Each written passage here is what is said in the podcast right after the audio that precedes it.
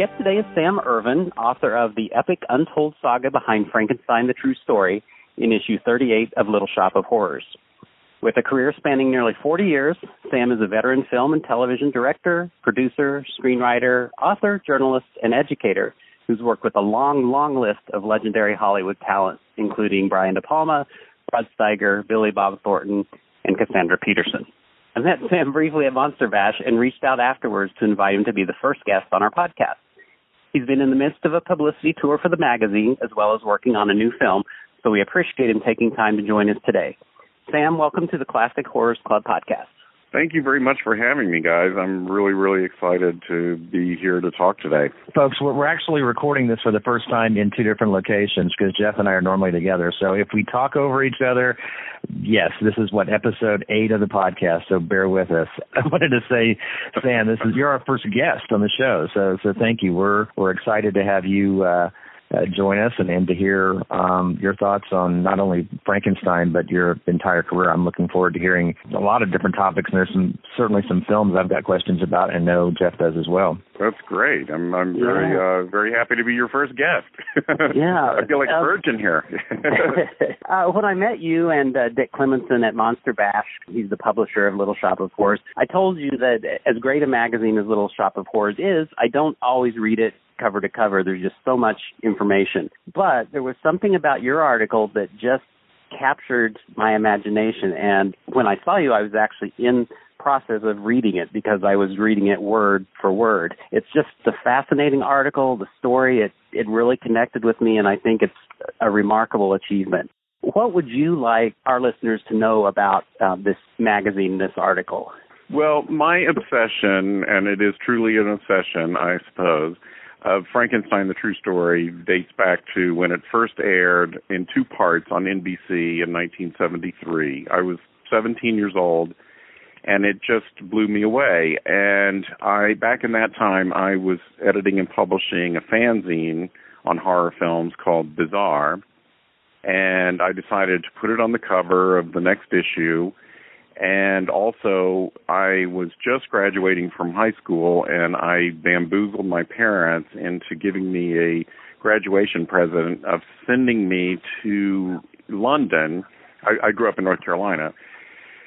And go go to London so I could interview all of my idols in the horror film world for my magazine and that meant you know I went over there and got interviews with Christopher Lee and Peter Cushing and Ingrid Pitt and all the Hammer people, Terence Fisher and Freddie Francis and Michael Carreras and Sir James Carreras and the Madeline Smith, the Linda Hayden, the list just goes on and on and on.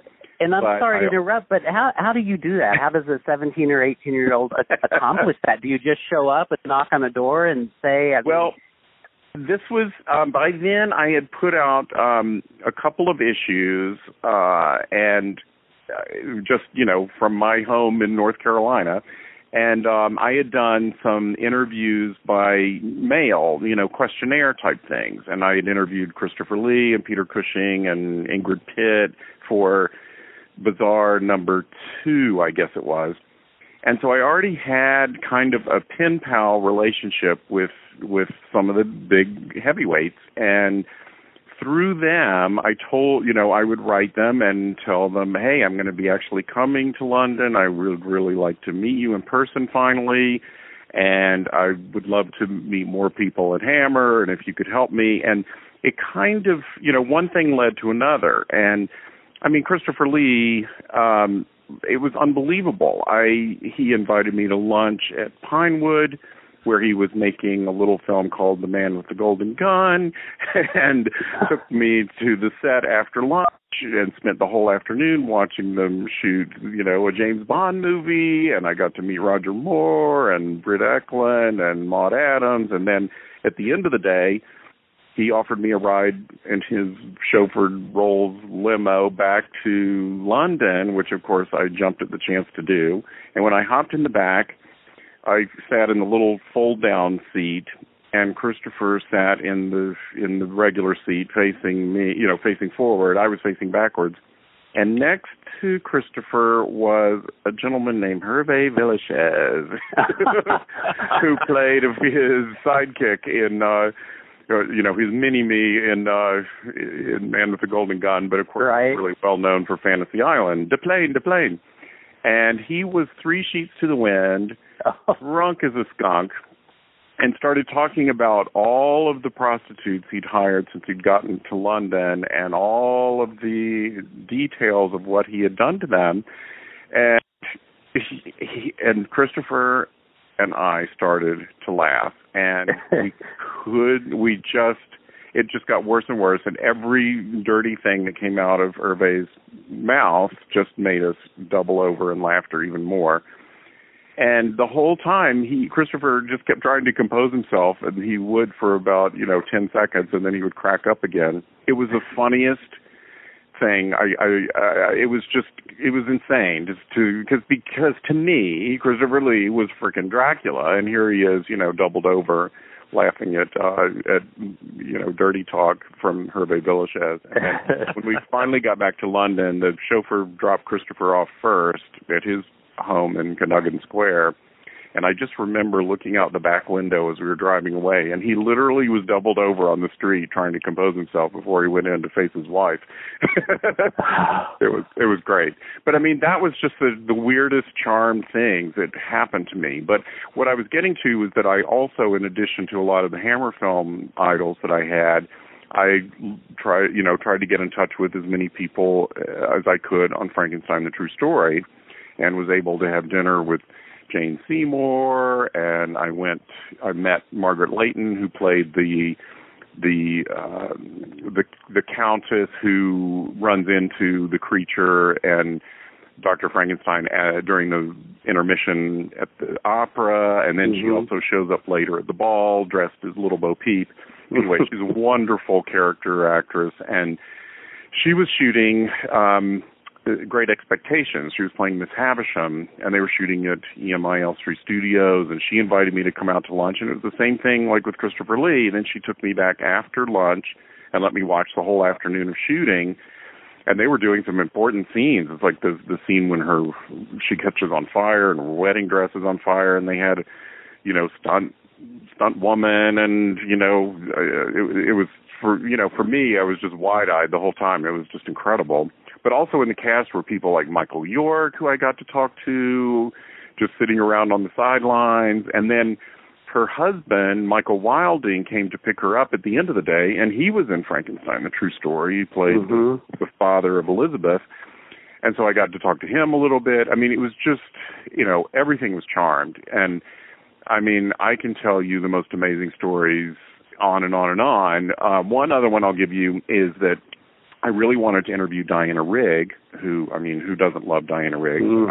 I'm a huge fan of her as Emma Peel in the Avengers, and of course when she was in Theater of Blood with Vincent Price, playing his daughter, and and and that Theater of Blood was was one of my favorite films, still is, and I and that was fairly current at the time, and I really wanted to talk to her about that film, and I had. uh I had met Vincent Price. I'd gone to see his one man show a couple times and had corresponded with him a lot. So I can't say we were friends, but you know, he knew of me and and we had crossed paths a couple times. And so, but he, you know, normally lived in Los Angeles and would come to England to make movies and stuff. So I wasn't even really thinking of trying to look him up, but I definitely wanted to try to get an interview with Diana Rigg. Well, I taught I some you know somehow found out who her agent was. They were not very helpful. Um they said that she didn't do a lot of interviews, et cetera, and I think they could tell that I was, you know, a kid, a fan, and uh it wasn't all that legit.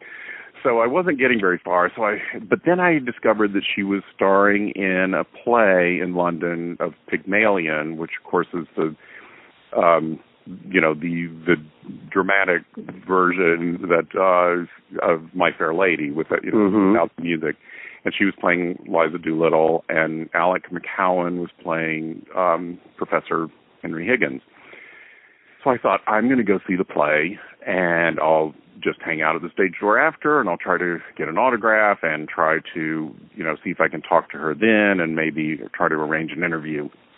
So I go into the theater and I sit down on my seat and before the lights go down, I hear this laugh behind me that is completely identifiable as Vincent Price. I Ah. turn around and there's Vincent Price sitting in the seat di- directly behind me with his new wife, Coral Browne, who he met while shooting Theater of Blood. hmm And he immediately said, Sam, what are you doing here? and I was, I, A, was stunned that he remembered who I was. And B, I mean, this was like, it was just meant to be. And, uh, he and I said, "Well, I'll tell you what I am here. I want to try to interview Diana Rigg, and I haven't been able to get her agents to help me." And he said, "Oh, well, you're coming backstage with us afterwards." And that's what happened. And we all went back and had champagne after the play, and and uh you know there was no way she could say no. You're right. Introduced to her by Vincent Price, and so she said, "Why don't you come back on? uh I guess it was Wednesday or whatever when they do the, you know, have a matinee during the afternoon and then have an evening performance." She said, "Come between the shows because I'm kind of stuck here at the theater." And we can talk then, and that's what I did, and you know, got this this rare interview with with Diana Rigg, and she was fantastic. And so, anyway, uh, long, long, long answer to the question, but that's what that's when the whole um you know my obsession with frankenstein the true story started way back then and i put it on the cover of my fanzine bizarre now at around the same time dick klemensen was starting his his magazine little shoppe of horrors and both of us had a huge love of british horror films and stuff and we started corresponding and became you know long distance friends. And you know flash forward 40 years or so uh Dick and I had written a couple of th- you know things for the magazine and stuff but Dick suddenly suggested would you be interested in doing a, a big article on the making of Frankenstein the true story knowing how much I love the movie? And and the fact that I had actually talked to some of the people who made it and stuff back in the day and I was like, yeah, that would be incredible. I love this movie so much, and no one's ever written anything about it, and it seems to have been lost in the shuffle. And you know, it's such a great film, and the people who have seen it always say how much they love it, and yet it's never covered anywhere. And and so I I committed to that, and then I panicked. I'm like, oh my god, where am I going to find information about this movie? There must not be anything out there, or people would have written about it. And I remembered um, when I was researching a book completely off off genre. Uh, it has nothing to do with horror. It was a book on Kay Thompson called Kay Thompson from Funny Face to Eloise, a biography of an entertainer. She also starred in Funny Face with Fred Astaire and Audrey Hepburn, and she wrote the Eloise children's books about the little girl at the hmm Plaza Hotel in New York. Anyway, Yeah. when I was um when I was researching her book, because she worked at MGM and was head of the vocal department and stuff, all of the MGM files are at the USC Library, University of Southern California Cinematic Arts Library, and the archivist there, Ned Comstock, was incredibly helpful in digging, helping me dig out all kinds of stuff about Kay Thompson. And in doing that, I remembered him mentioning that they had the files of all the papers of Hunt Stromberg Jr. and asked me, you know, do you think he had any connection to Kay Thompson? And I was like, well, no, I don't think he did. But I filed that away in my brain because he was the producer of Frankenstein: The True Story, and I thought Mhm. isn't that interesting that all of his life's papers are at the library. So so I decided, all right, well this this is this could be the treasure trove. So I went down to the library and Ned told me, well, there are 25 boxes. Wow. and so we started, you know, they started getting them out of storage and bringing them in, you know, a couple at a time and I started going through them. I found a file with three copies of my Bizarre magazine and several of my letters, the fan letters that I had written to Hunt Stromberg Jr. And so the hair on the back of my neck stood up. Oh. And then I started finding Frankenstein files, and he had a ton of stuff, and he had a lot of photographs behind the scenes that had never been published, and um, I just got more and more excited. And and as I dug deeper into his whole life's uh, work and his career, I realized, my God, this is a book waiting to happen. And so this whole um, issue of Little Shoppe of Horrors focusing on Frankenstein the True Story is actually a prelude to an even bigger work which is the biography that I am working on on uh, Hunt Stromberg Jr. and he was quite a character let me tell you I mean he just to give you a very brief um, overview he was the son of Hunt Stromberg, who was a big mogul at MGM. Who his his dad produced the Thin Man movies, The Women, uh, all the Jeanette MacDonald musicals. He won an Oscar for producing The Great Ziegfeld. So this kid, Hunt Stromberg Jr., was, you know, he, he was born into, you know, with the silver spoon in his mouth, but also, you know, in the movie industry and hung out on at MGM all the time. But he was, but even though um, MGM was his dad's, you know, home, Hunt absolutely loved the Universal horror movies, and at the age of 11, actually met Elsa Lanchester when she was filming The Bride of Frankenstein because she also happened to be simultaneously filming a movie that his father was producing at MGM called Naughty Marietta. And she became a family friend and so Hunt knew her his whole life and idolized her and he always he ended his le- many of his letters that I found he ended with a joke that said I have to sign off now because Elsa Lanchester has arrived to show me her new wart. And you know it was just crazy. And he produced the, so when he got um when he became an adult he produced a play with Bela Lugosi that was headed to Broadway. It played in it was called Three Indelicate Ladies.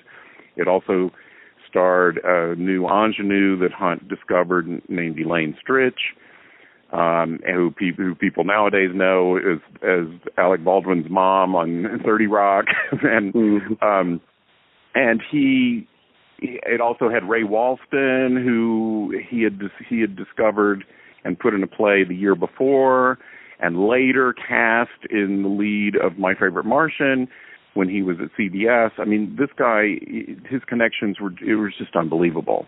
In the 50s, he got involved in television and was head of programming for the local uh, KABC station in Los Angeles, and he was there for like three weeks.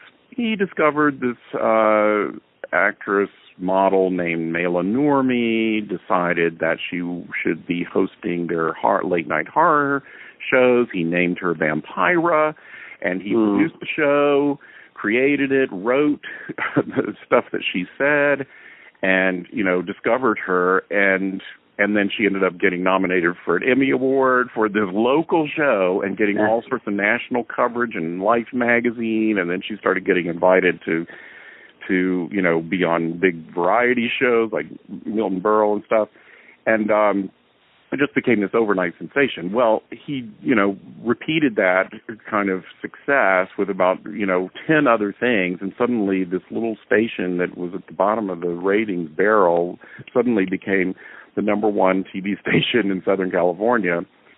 And CBS sat up and took notice, hired him to be their vice president of programming for the national CBS network and that's what he did from the late 50s to the mid 60s. And when you look at the list of programs that he was involved in developing and spearheading and championing and honing, it's everything from the Munsters to Lost in Space to the Wild Wild West to Alfred Hitchcock Hour to the Beverly Hillbillies and Hogan's Heroes and Gilligan's Island and the Carol Burnett show, and I mean it, it, the Judy Garland show. Every single show that he touched, you know, was successful. And at the height of his reign at CBS, CBS had 14 of the top 15 rated shows. I mean, he was just the golden boy of television.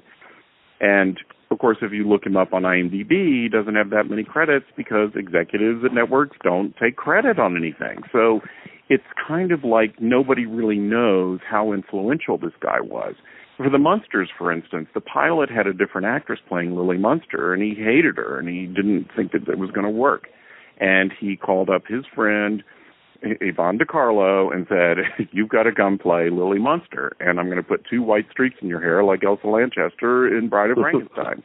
and so I mean, the you know, it's just amazing the kind of stuff that he did. So by the time, and this is all stuff you learned opening the boxes. Did you know any yes. of this beforehand? I knew, I barely knew any of this. I mean, if you look at my article about Frankenstein: The True Story in in my fanzine that came out in 1974. I touch on a couple things that he was, you know, a network executive, but I didn't really know any of this. And um, so as I'm discovering all this, you know, one piece at a time, I'm just like, holy Ramoli, this is incredible. I mean, also, do you remember the Route 66 episode from 1962 that had Boris Karloff with mm-hmm. his monster yeah. makeup on? and and Lon Chaney with Wolfman makeup and Peter Lorre. Well, Hunt, that was a CBS show, and Hunt wanted to do a Halloween kind of thing, and he called up these people that were idols of his childhood and put them in the show and got them to write a script that included them. And, you know, it, that was the kind of thing that he was always trying to do. He, he put Vincent Price and Peter Lorre together in a pilot called Collector's Item that unfortunately didn't get picked up. You can actually see the pilot on YouTube.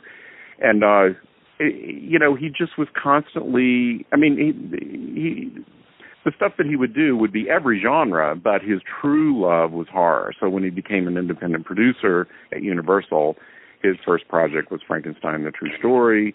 His next project was going to be The Legend of King Kong, a big theatrical, Sensurround extravaganza, and um, he developed the script by Bo Goldman, the Oscar winner for One Flew Over the Cuckoo's Nest, and at one point Steven Spielberg was going to direct it, but then he decided to go off and do Close Encounters instead. I mean, it was going to be a huge project until Paramount and Dino De Laurentiis swooped in with their uh, competing King Kong project, claiming that they had the remake rights. So Universal and Paramount got into big lawsuits, flying back and forth, and ultimately they came to the conclusion that all the contracts were invalid and nobody seemed to have exclusive rights to the uh, remake. So Paramount and Universal settled out of court and teamed up make one big movie, and it ended up being the one that Dino De Laurentiis was was developing. And the reason I think they went with that one is because that one was modern day, and it was going to have King Kong climb the World Trade Center, which was brand new. Mm-hmm. And uh, whereas Hunt Stromberg's project was was set in you know period just like the original film and when you look at all of the storyboards and the script and everything else that Hunt developed, it's pretty much precisely what Peter Jackson ended up doing for Universal in his remake of King Kong, you know, several decades later. But um and anyway. interesting, Sam. Uh, our very first podcast episode was about uh, King Kong '76. We did it last December for the wow. anniversary. So where were you then? Darn, could have had you. Is there any chance that that Peter Jackson would have known about that project, and then did that potentially influence him on his film? It's hard to know. I mean, the, these, you know, I don't think that anybody has ever looked into the Hunt Stromberg Jr. files um, that are at USC since they were there since the since Hunt Stromberg's death in 1986. But um, if there were copies of those storyboards, and I'm sure the script by Bo Goldman um, is in the Universal archives, it's it's very possible that he may have uh, been able to get a copy of the Bo Goldman script and read that. Um, and certainly, if he knew about it, and pr- probably did, I mean, Bo Goldman being an Oscar winner for Cuckoo's Nest, you know, it would have been something that one might actually want to seek out and and and see what he had up his sleeve. So uh, I I can't say for sure, but I would think that he probably would have sought that out. You said that uh, a lot of this research you've been doing is is part of a bigger project. So is is this part of a, a book then that you've got that you're looking yeah. at doing? And is there a timeline as far as you know how far along are you on that project? And what are you are you well, in early stages of it or? I'm quite far along in the research. I've actually gone through all 25 boxes of material on Stromberg at USC. I was it was all kind of in disarray, and I wanted to make sure that I found every little nugget related to Frankenstein: The True Story. So I did go through everything, and in the process, we were you know taking notes and for the, for the book that I am writing on Stromberg. Um, I don't have a publisher. I don't have a a specific, you know, date as to when I want to publish that. I like to work on it when I have time between the, the directing projects that I do and not have, you know, a deadline bearing down on me. So it's it's kind of my hobby and what what keeps me sane between projects when I'm not working. well, so, it sounds utterly fascinating. Well, I, I'm I'm absolutely riveted. I you know when you say Hunt Stromberg Jr., people are like, who? And uh, you know I don't know if it's going to sell more than three copies, but it's going to be fascinating. I can guarantee you that. I, I think books like this are are, are interesting now because we've had. You know, it's always good, right? I mean, to to read a book on those that we know, whether it's an actor like Karloff or Cushing, or you know, a famous uh, you know director or what have you that we're familiar with in the genre. But when you get that name that just doesn't ring a bell right away, but then you get little tidbits of what they did behind the scenes that nobody knew about. I, think we're at that stage now in fandom where books like these are, are what and they, may not sell as as many as some of the more bigger names, uh, you know, more well-known names. But for monster kids like like like myself, this is the kind of stuff that I, I am fascinated by. It's hearing those stories that we haven't heard a dozen times over, but hearing these stories for the first time and and kind of peeling back the curtain, so to speak, and seeing what's going on behind the scenes that has never been talked about. So I'm incredibly fascinated and hope that uh, you know sooner than later we get to see a finished product from you. Um, I'm looking forward to it. It will definitely happen eventually, and I couldn't agree with you more. I, I mean, what really excites me uh, is writing about things that haven't been written about before. It was it that's what interested me about writing the book on Kay Thompson because she was incredibly influential in the inter- world of entertainment and movies, and yet nobody really knew about that. She was this unsung heroine, and I wanted to bring you know shed light on that and I, you know, I just am not interested in really writing about a subject that's been written about, you know, 30 times over or more. And with Frankenstein: The True Story, nobody's ever written anything about it. I mean, you have for people who have not delved into this new issue of Little Shoppe of Horrors, I can absolutely guarantee you your jaw is going to fall to the floor when you start reading who all wanted to direct this movie like Francis Ford Coppola right after The Godfather, the pinnacle of his career.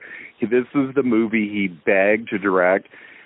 John Boorman, after the pinnacle of his career, Deliverance, this was the movie he begged to direct. He wrote in, uh, this impassioned letter to Universal saying that Frankenstein the True Story script was the best material he'd ever read, and we print the entire verbatim letter.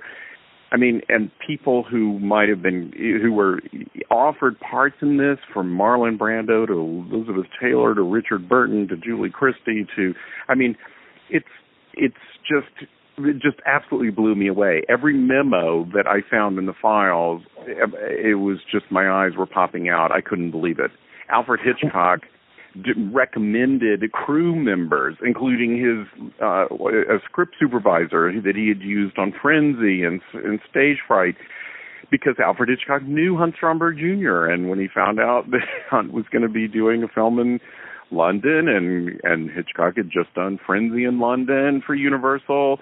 You know, he recommended people from the crew. I mean, it's astonishing um, you know, how how A-list and important this film was in the and certainly in the ranks of Universal and uh, and how much importance they were putting behind it. It had the largest budget of any television film up to that time, and the largest budget of any horror film up to that time.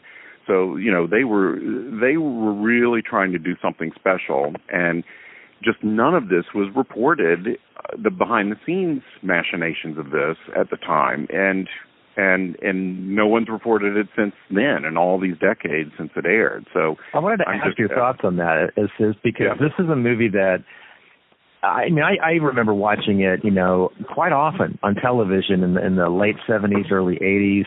There was a um, a station here in Kansas City that that would play it, you know, in the two parts, you know, consecutive nights. You know, back in those days, UHF television stations would have the eight o'clock movie, and uh, it would pop up, you know, peer, you know, on a regular routine, you know, and all of a sudden it just kind of disappeared, and it's something that honestly I, I I've just recently revisited it because of, of the magazine and, and it entirely intrigued in this film is like I haven't seen it in 30 years and I was like how is that possible because I remember it was one of my favorite films growing up and then I just never heard of it again and kind of out of you know out of mind out of sight and and revisiting it, uh, it I'm just I'm kind of puzzled as to why it got lost through the cracks because we didn't have a lot of other Frankenstein films that came out around the same time or after that that would have overshadowed.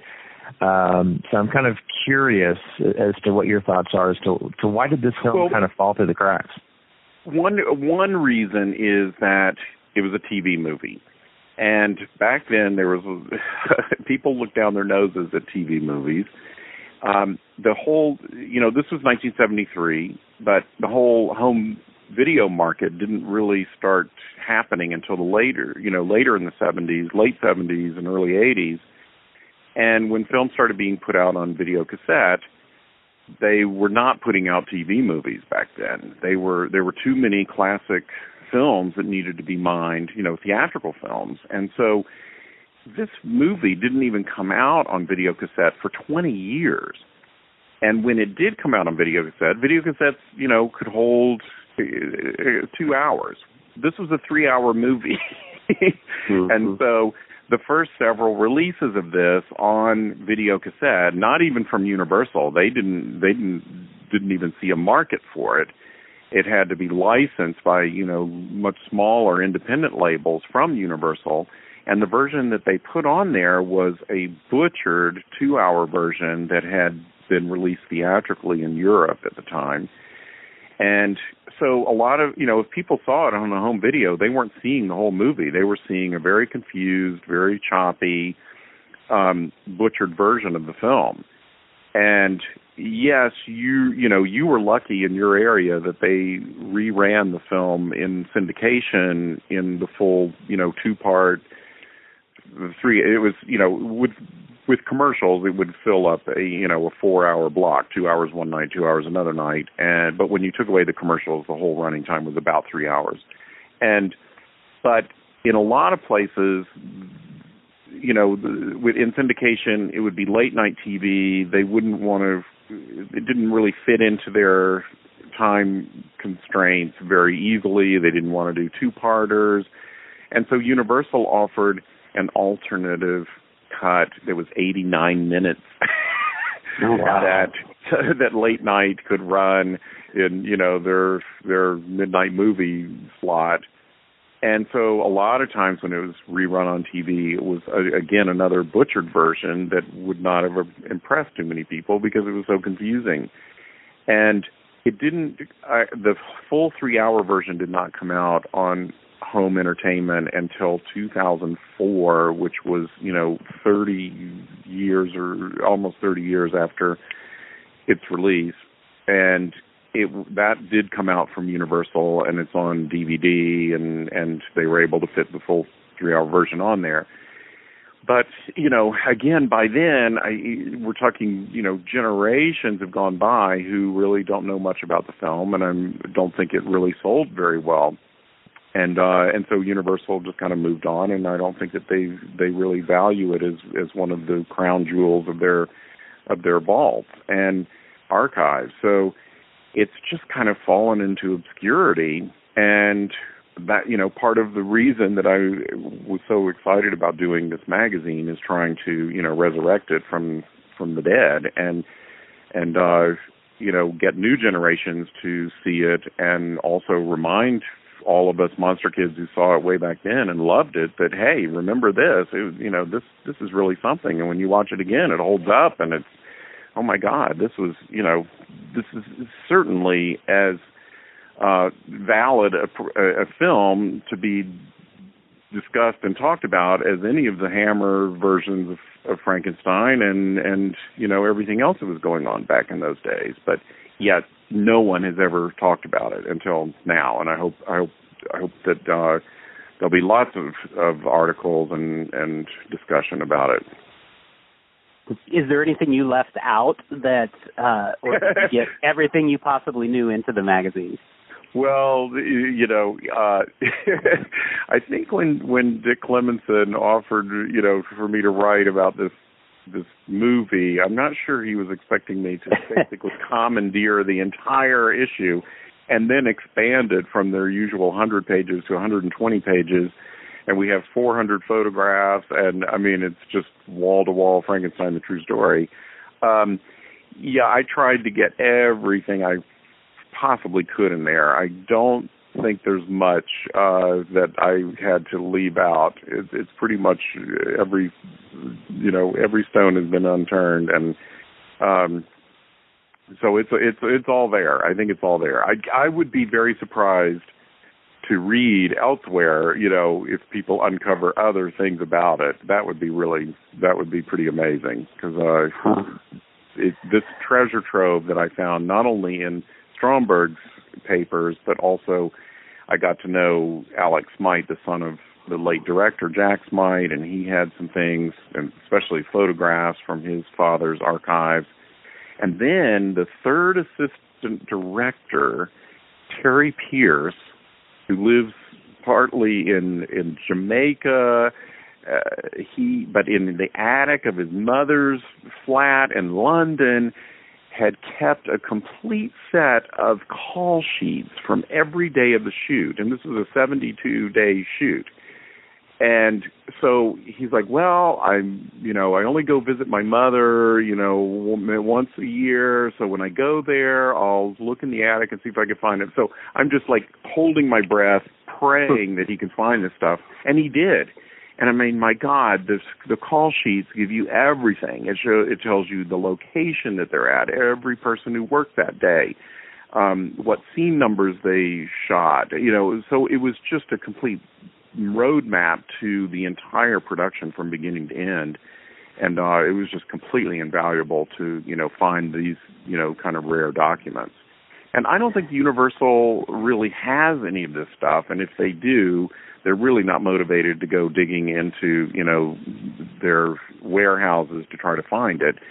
And because the film I, I just don't think that they understand that this film is as important as it is. You would you would think with their monster universe and everything else that they would be mining anything and everything um from you know of anything to do with Frankenstein in their vaults but this one has just fallen into obscurity. So it's kind of my mission to to change all that. Well, I I had actually thought of bringing this up earlier, and I thought no, I, I'm not sure it's appropriate. But but you just opened the door there. So, what what do you think about Universal and what they're trying to do with the, the dark universe? uh, and I guess uh, you know, what would your approach be if you were to undertake such a project? Well, uh, you know, it's really interesting. I mean, I think when I first heard that they were doing these reboots present day, you know, I'm just like, okay, so we're going to have the Frankenstein monster with a cell phone, and we're going to have, you know, laptops, and we're going to have car chases, and you know, I don't know. I it just was like, I don't. I think it's a mistake to to do at present day. However, um, as much as the Mummy with Tom Cruise has been trashed by a lot of people, I went to see it, you know, expecting the absolute worst, and yeah, tried to have an open mind to a degree, and I actually enjoyed it as for what it was, as an action film, as a Tom Cruise movie, as a, you know, I don't think it's as bad as everyone uh kind of you know, it's it's not a remake of Boris Karloff's Mummy, obviously. Right. Uh, I think they just have to be judged on a whole different level. Now, Right. my dear friend Bill Condon, because I, I was one of the um, executive producers on Gods and Monsters, that was written and directed brilliantly by Bill Condon, based on the book Father of Frankenstein by another friend of mine, Chris Bram. Um, and that's one of the most proud projects that I've ever worked on was Gods and Monsters. I thought it was a, it turned into an absolutely brilliant film, and the fact that it was about James Whale, and we got to recreate the laboratory set from The Bride of Frankenstein for a flashback scene where James is directing the scene, and I mean that was just such a charm project. And now Bill Condon, who uh, who is like me and like Hunt Stromberg Jr., a humongous fan of The Bride of Frankenstein, he has been signed to direct the reboot of Bride of Frankenstein for Right. this dark universe. And if there is anybody that can do something amazing with a modern day version of Bride of Frankenstein, it will be Bill Condon. And I so am holding my breath and wishing him the absolute best. And I hope to God that it turns out amazing and it's going to have Dr. Praetorius and you know all all these um elements that we love and I'm just uh I you know I really really really hope he can make it work. And uh yeah, I think uh, Richard and I are both with you. I think we enjoyed The Mummy for what it is. It, you know, it wasn't a horrible experience going to a movie. Um, and I'm glad you mentioned Gods and Monsters. We definitely wanted to talk about that. Richard, I think you had some questions about Gods and Monsters. I did, I did. I had a quick thought too on, on I think the importance of, of going to the dark universe for a second with uh, Bride of Frankenstein. Well, while the Mummy may not have been the uh, wonderful kickoff to the Dark Universe franchise that we wanted, I don't think it was as much of a misfire as some people thought. But I think Bride of Frankenstein has the potential to do to the Dark Universe franchise what Wonder Woman is doing to the DC Universe franchise, whereas Man of Steel and Batman versus Superman and Suicide Squad have all been problematic in one way or another. Wonder Woman is kind of setting things on course, and it's like what happens after that, whether or not that franchise stays on track. So I'm really interested as well in what of Frankenstein brings to the table, and if you know, it could very well right some of the wrongs that we saw with the mummy and could set things on a on a different course that would hopefully universal may pay attention. Then if it's a success hey let's let's do this and this going forward uh with the dark universe franchise. So i think there's i think there's still potential there. I don't think it's a lost franchise. I think a lot of it's going to hinge on what this second film does and and the course that it set. Yeah, and no, and Sam, you're what how do you right. feel about the movie versus just the marketing and the publicity? I mean, I feel like if they didn't come before and tell us what we were getting and what they were trying to to do, that we would maybe feel a little less disappointed. Uh, Would- no, I would you- think I think that's I think that's a big part of it too. Is that the expectations that were set up. I mean, it's just you know when you say you're going to reboot these classic films, uh, it's you know wow, you know you're really touching on these seminal movies that we all absolutely adore and grew up with, and uh, you're really setting yourself up for expectations that can never be met, you know, and and that's why I think it's important to for us to divorce ourselves a little bit from the originals because we know that these new ones are not going to be really anything like that. They're not going to recapture the the period gothic G- German expressionistic kind of feel and all of that. So, you know, I think we just have to look at these as as something uh, a, a new completely new way of approaching this material. Um, but and, and I agree with the other comment about you know Wonder Woman. My God, what a fantastic film that turned out to be, and it really has um, you know put some hope into them riding the ship on uh, on the whole DC universe. So yeah, let's let's hope that Bride of Frankenstein can do that too. With your film uh, Gods and Monsters, uh, the, kind of a couple questions immediately come to my mind on this. You've worn a lot of different hats in Hollywood. Um, you've been director, you've been producer. Uh, I mean, even you know, an actor in some of the films. Thinking of of Gods and Monsters, um, you know, and as well as other films. What are the different steps that you go through when preparing for a film when you are a director versus a producer and going into something like Gods and Monsters? I mean, I know that you co-directed the documentary "The World of Gods and Monsters: A Journey with James Whale" with David Skal. I'm curious as to to what your experience was uh, on that in a film that that uh, you know directing a, a very well known documentary to to a film that you obviously are very passionate about. Well, the I originally wanted to direct Gods and Monsters. Um, I read the book and absolutely fell in love with it. It was originally called Father of Frankenstein, and I got in touch with the author, Chris Bram, who I didn't know at that time, and I said, God, I just love this book. I would really, really love to direct it. I don't have any money. I don't have any connections for a slam dunk here, but I would, you know, if you'd be willing to let me have a free option for a few months, I'd love to see what I could do with it. And he said, Well, unfortunately, there's a guy named Bill Condon that beat you to the punch a couple weeks ago. and so I'm like, wait a minute, I know Bill Condon. Um, he was a, friend of Nancy Allen, and I knew Nancy really well from my De Palma days, and I had directed Nancy in a in a Showtime thriller called Acting on Impulse.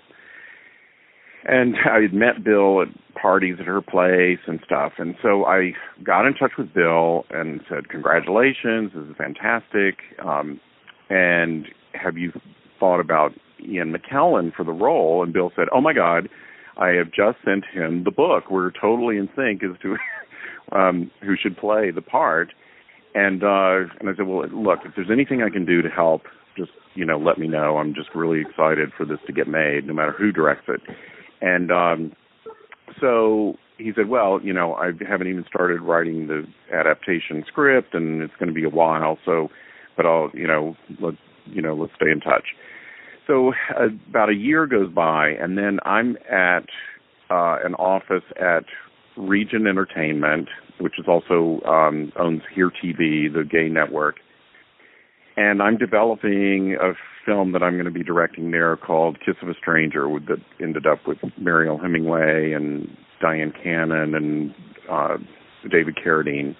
It was a, a Showtime thriller, and I hear in the hallway the head of the company mentioning Father of Frankenstein, and I jump up out of my chair and run out to the hall and say, "What? Father Frankenstein? What? What? What? What?"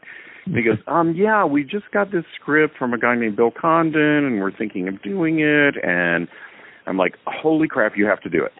And the he was worried about. He said the only only thing that I'm concerned about is that are people going to think of this unusual relationship between James Whale and who was gay and his much much younger handsome gardener who is straight.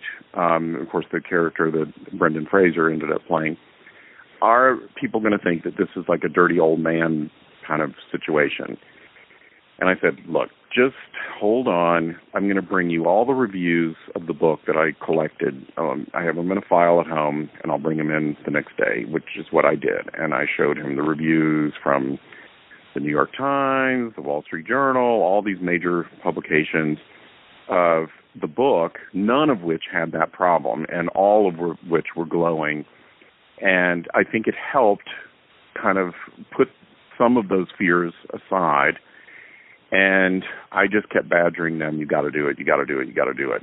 And I don't know how much my badgering helped, but it certainly didn't hurt. And I said, if it goes forward, I have to work on it um, as a producer, as one of the you know many producers and and whatnot. And I want to be there. I want to try to help um, in any way I can. And so it ended up happening. Um, it was originally going to be a Showtime movie and uh, but Showtime had in their contract that they would allow the film to be shopped at film festivals, and if it got picked up for theatrical release, Showtime was willing to be bought out for a well um, for basically a one million dollar buyout. So if it were to get picked up, somebody had to pay off Showtime a million dollars, but Showtime would still be able to play it on Showtime after its theatrical run. So it looked like for sure that it was just going to end up being a Showtime original movie. Um, the movie got made, and then when uh, it played at Sundance, didn't get the greatest Showtime slot. I think it was like at midnight or something. Um, it was kind of treated like a second-class citizen, and, uh, and but the people at Lionsgate saw it and liked it, but they weren't willing to pay off Showtime a million dollars to release it, and they kind of just sat back and waited to see if other distributors stepped up to the plate, and no one did.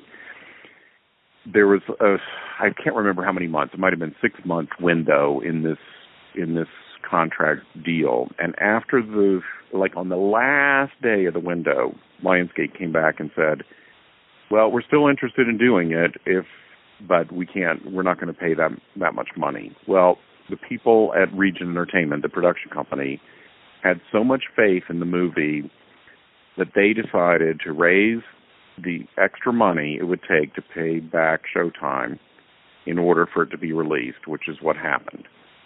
Then, when Lionsgate opened it in the fall of that year, I guess it was uh, 98 or 99, um, there was they they didn't put a lot of money into the release.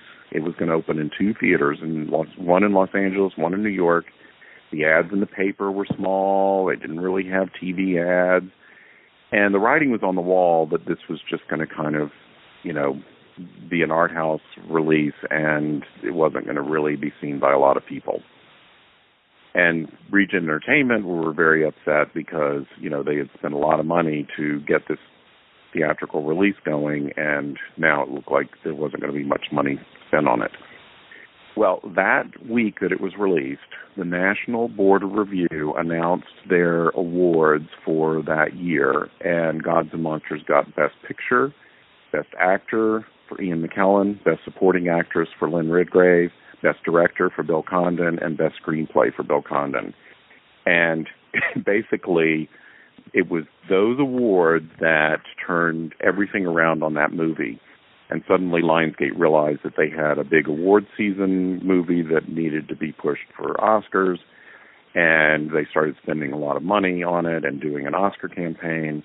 And and then the rest is history. That's and it ended up winning the Oscar for best screenplay. It also was nominated for best actor for Ian McKellen and uh and there was a, I think Lynn Redgrave won the Golden Globe for best supporting actress and it won lots of other awards at, at, at different different things. So it just became, you know, and it looks like it became an overnight sensation, but it was, you know, it was a hard and treacherous road getting there.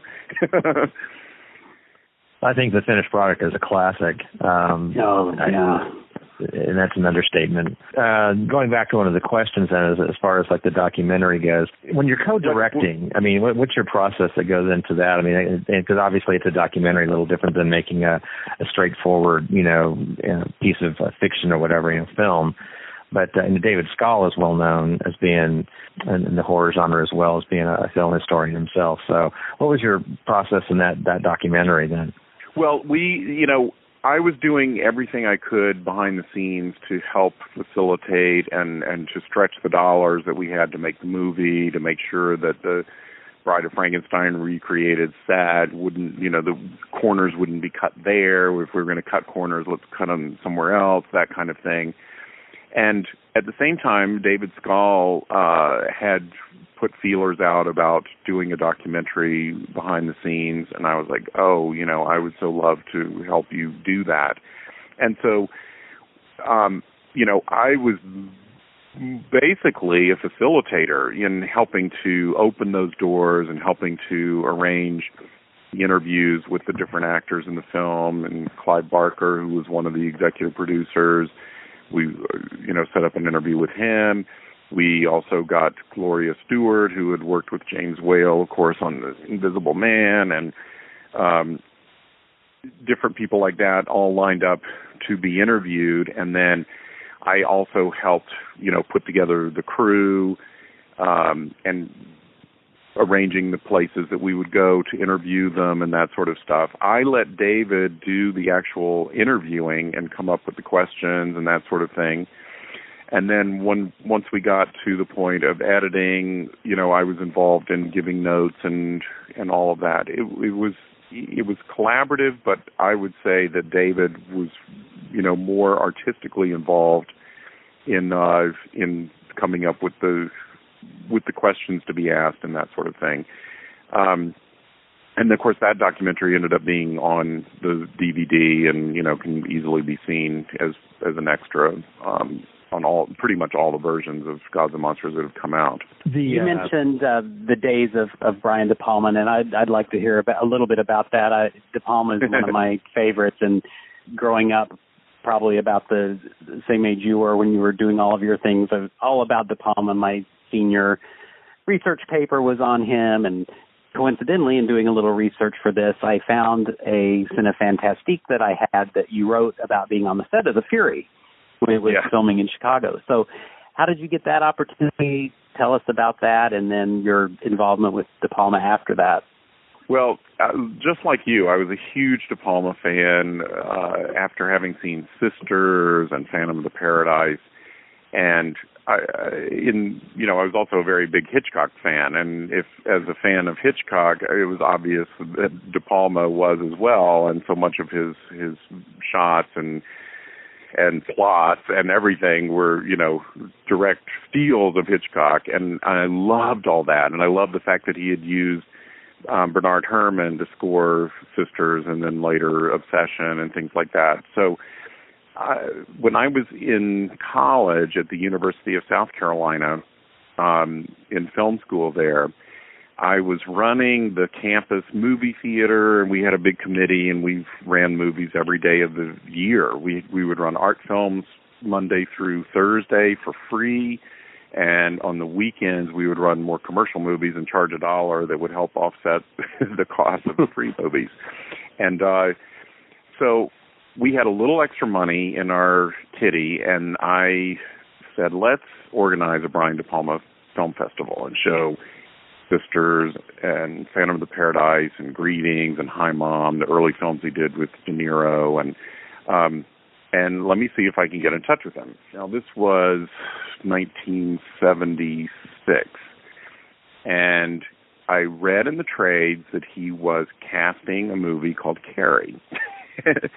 and uh he lived in New York, but he but the casting sessions were I, I had determined were being held in Los Angeles, and I saw the name of the casting director and found got that phone number, and I called up and just cold and asked to speak to Brian De Palma, and they said, "Well, he's in a casting session right now, but he's supposed to be on a break in about ten minutes. Why don't you call back?" So I called back ten minutes later they put him on the phone and I explained what we were doing and he said, "Hey, I'm uh broke at the moment. I need to get back to my apartment in New York to pick up some things. If you can give me uh the airfare to South Carolina, then to New York for the weekend and then back to LA, I'll come for the Triangle airfare." And we had enough money in our budget to do it and I said, "Yes." So he came to University of South Carolina and we hosted him for you know a couple days and took him you know he visited film classes.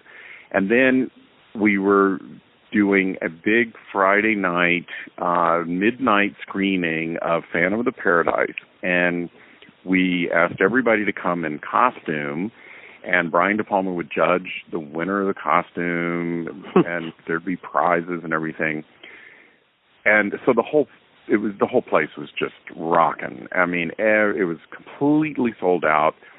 Uh, De Palma, you know, picked the winner of the best costume. Everybody's jazzed, and the movie starts, and there's no sound. And, no. and I go running up to the projection booth, and the bulb, the sound bulb, because you know on on uh, film it's the little squiggly line, and the light has to show through that in order for the sound to come through. The sound bulb had burned out, and oh. this was midnight on a Friday, and well by now you know like twelve thirty, and they didn't have an extra one, and there was no way the screening could go on. Oh. So we had to cancel the screening, and I thought, that's it. All the goodwill that I had built up with Brian De Palma Oh, no. got flushed down the toilet. And but he thought it was hilarious and kept a sense of humor about it, and in later years loved to tell that story and embarrass me in front of other people. and uh so it it actually might have worked in my favor in in making you know an indelible memory in his mind um so the next summer of 77 that was the summer between my sen- my junior and senior year i knew that he was going to be making the fury on uh partly on location in Chicago and they st- they started shooting it in Chicago and then uh, later went back to Los Angeles to do studio work and um so I called him up and said, uh, "Please, can I come and work on the film? Can I be a production assistant? Can I be an extra? You know, anything?" And he said, "Sure, come on up." And I, at the same time, I got an assignment from Cinefantastique to do a journal on the making of the film, which allowed me or gave me license to then request one-on-one interviews with everybody hmm. involved in the film, from Kirk Douglas to John Cassavetes to Fiona Lewis, who I was a huge fan of from Doctor Phibes Rises Again and Fearless Mhm. Vampire Killers and the Jack Palance Dracula and you know it's like holy crap there's you know there's even this great act- actress that not too many other people know but me but I was like really floored that she was in the movie and uh and it was you know again just another charmed experience and um so then after that I went back to school in the fall and uh came I actually went up to New York during my Christmas break to interview Paul Hirsch who was editing The Fury and he's the great editor of Star Wars and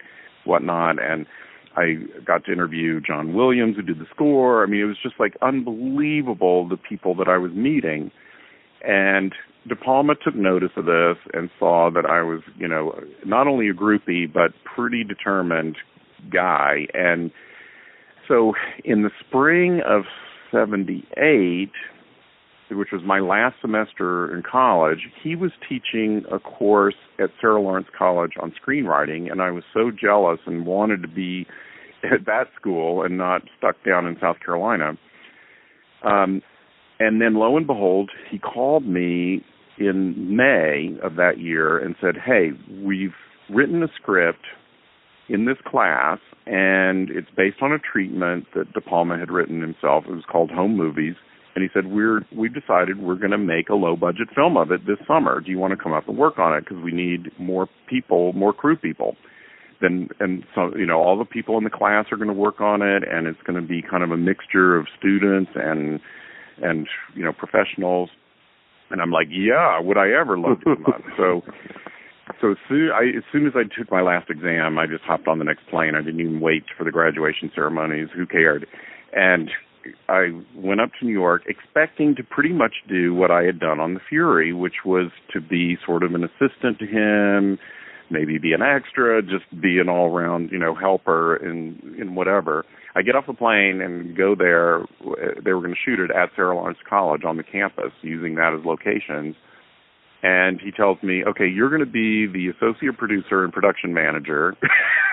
so Wow. Wow. basically, you know, it's like just throwing you into the deep end to see if you can swim, and that's and that's what happened, and it was incredible. And the movie starred Kirk Douglas and Nancy Allen and Keith Gordon, and Nancy and Keith, you know, later ended up starring together in Dressed to Kill, and you know, it was just an amazing experience. Gerrit Graham was in it, who was was Beef and Phantom of the Paradise, and um, it was just fantastic. And the money raised for it, it was a four, I guess four or five hundred thousand dollar budget, and De Palma put up a hundred thousand, Kirk Douglas put up a hundred thousand, and then he got the rest of the money from George Lucas and Steven Spielberg. and Steven even visited the the editing room at one point, and I got to meet him. I mean, it was just it was just crazy. The whole thing was crazy.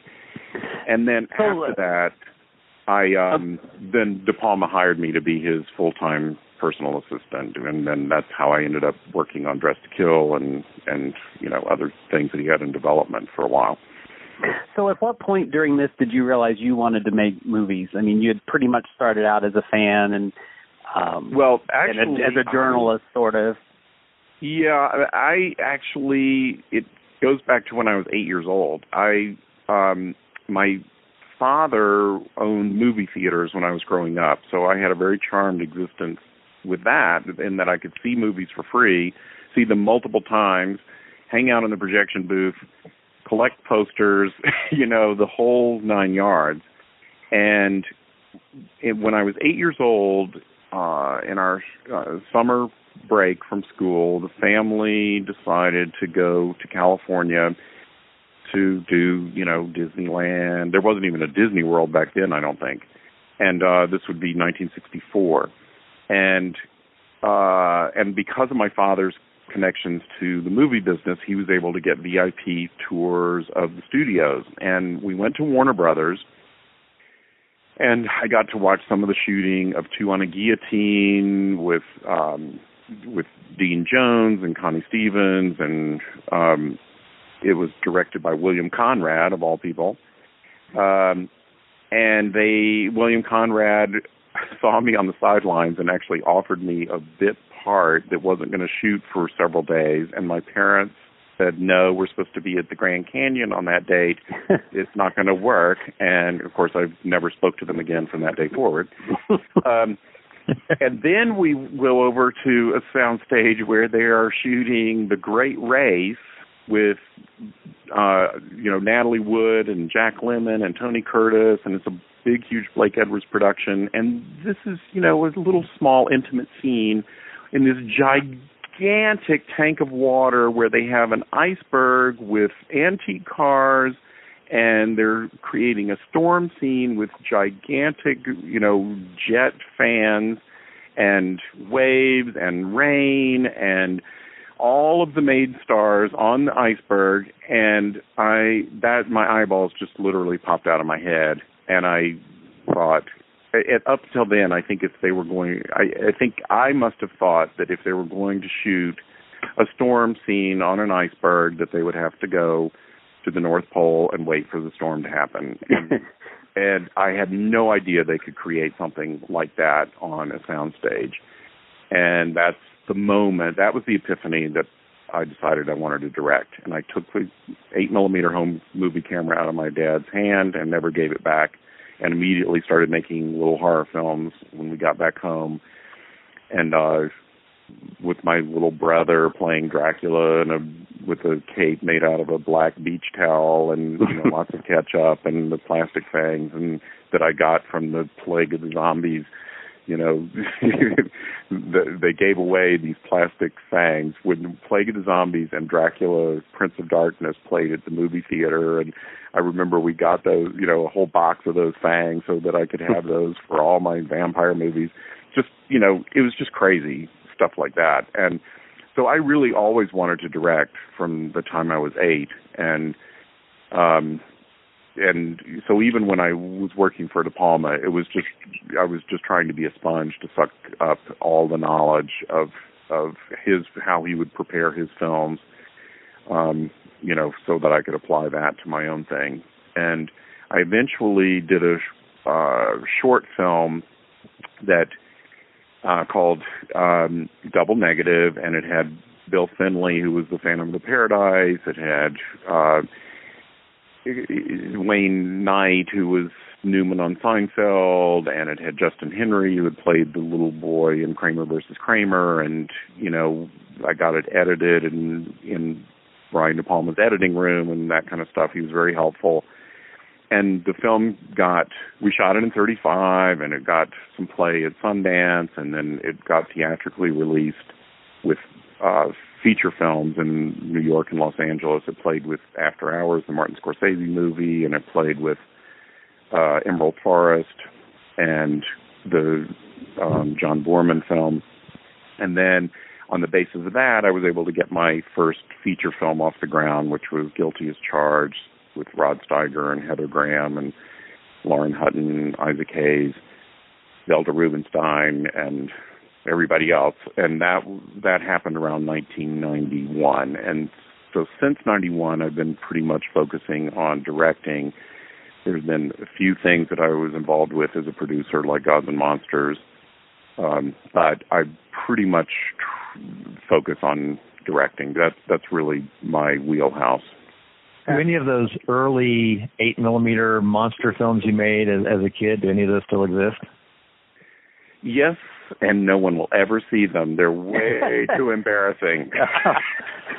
that was going to be my next question. I know that sometimes those early films pop up as extras on a DVD, so well, they're going to remain buried in the, the vault. That sounds like the one that the one that I am proud of is the the more professional short film that I did, Double Negative and that one, ironically, has popped up as an extra on The Fury, um, the European Blu ray.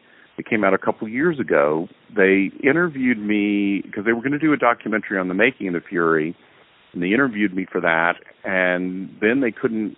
The only other person they could get was Fiona Lewis, and you know, I thought I would end up with like a couple of you know talking head bites in in a in a larger documentary but it just didn't happen. So they ended up putting my entire unedited interview on there, which lasts almost an hour. And the same thing with Fiona Lewis. They just put her unedited interview. And then they asked me about my short film and said, Would you want to have that as an extra? And I'm like, Yes, because it hasn't been seen since the 80s. It's never been, uh, you know, put out on any kind of DVD or video cassette. It was always just a 35 millimeter thing. So you know, not many people have seen it, and so that's on there if you uh, if if you get the European Blu-ray of The Fury. hmm. One of your next couple movies after your first one was something called Oblivion. I know Richard wants to talk about that. I, you know, Oblivion is one of those films that uh, you know it's a full moon production, and so I was aware of it and um, had not seen it. I will be totally upfront and honest in preparation for this interview. I was entirely curious about it. This is something that 1990s is a bleak period for me because I, I I got married and had children, and so I didn't get a chance to watch a lot of films. And so I'm enjoying this now. As like I'm I'm running across these films that come from this this decade of of when I was in full blown parenting mode, and so um, having a chance to just seen Oblivion, um, the the first film, there's a lot of questions that came to my mind and, and immediately, as as far as the the overall you know production of the film. How did you get involved in in this project and? uh because it was based on an idea apparently that, that George Band had, but then it sounds like there was a script that initially then was rejected, and then Peter David was brought in to redo the script. So, what what can you share with us about about Oblivion and and the process and and uh, you know anecdotes and things that you had in the filming of that? Well, I ended up having a meeting with Charlie Band, who's the head of Full Moon, and uh, he had seen my first film, Guilty as Charged, and also Acting on Impulse, which was a Scream Queen horror thriller that I had done for Showtime that had Nancy Allen and Linda Fiorentino and a whole incredible array of, of familiar faces sprinkled throughout that. And he was very impressed with the casting that I had done and, and had all these, you know, sort of eclectic um conglomeration of, of people from all sorts of different movies and genres and TV and everything.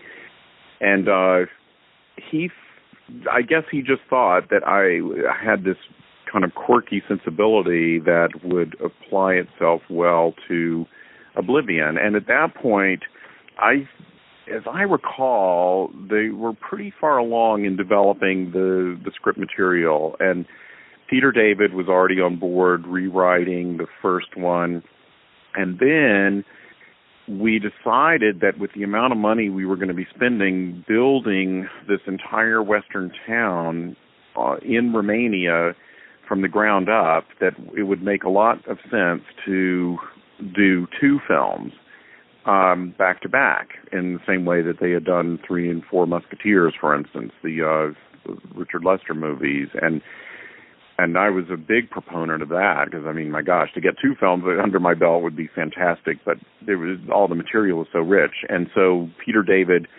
dove into quickly writing a whole second um, script, and so we had some delays waiting for the material to to be delivered by Peter David, and uh, and in the meantime, I started working with the casting director to cast the parts. And you know, we got incredible people lined up. We had George Takei and Julie Newmar and Carl Struycken, who played Lurch in the Addams Family movies, and Meg Foster with her incredible eyes that hmm. look like a robot, playing a robot in the movie.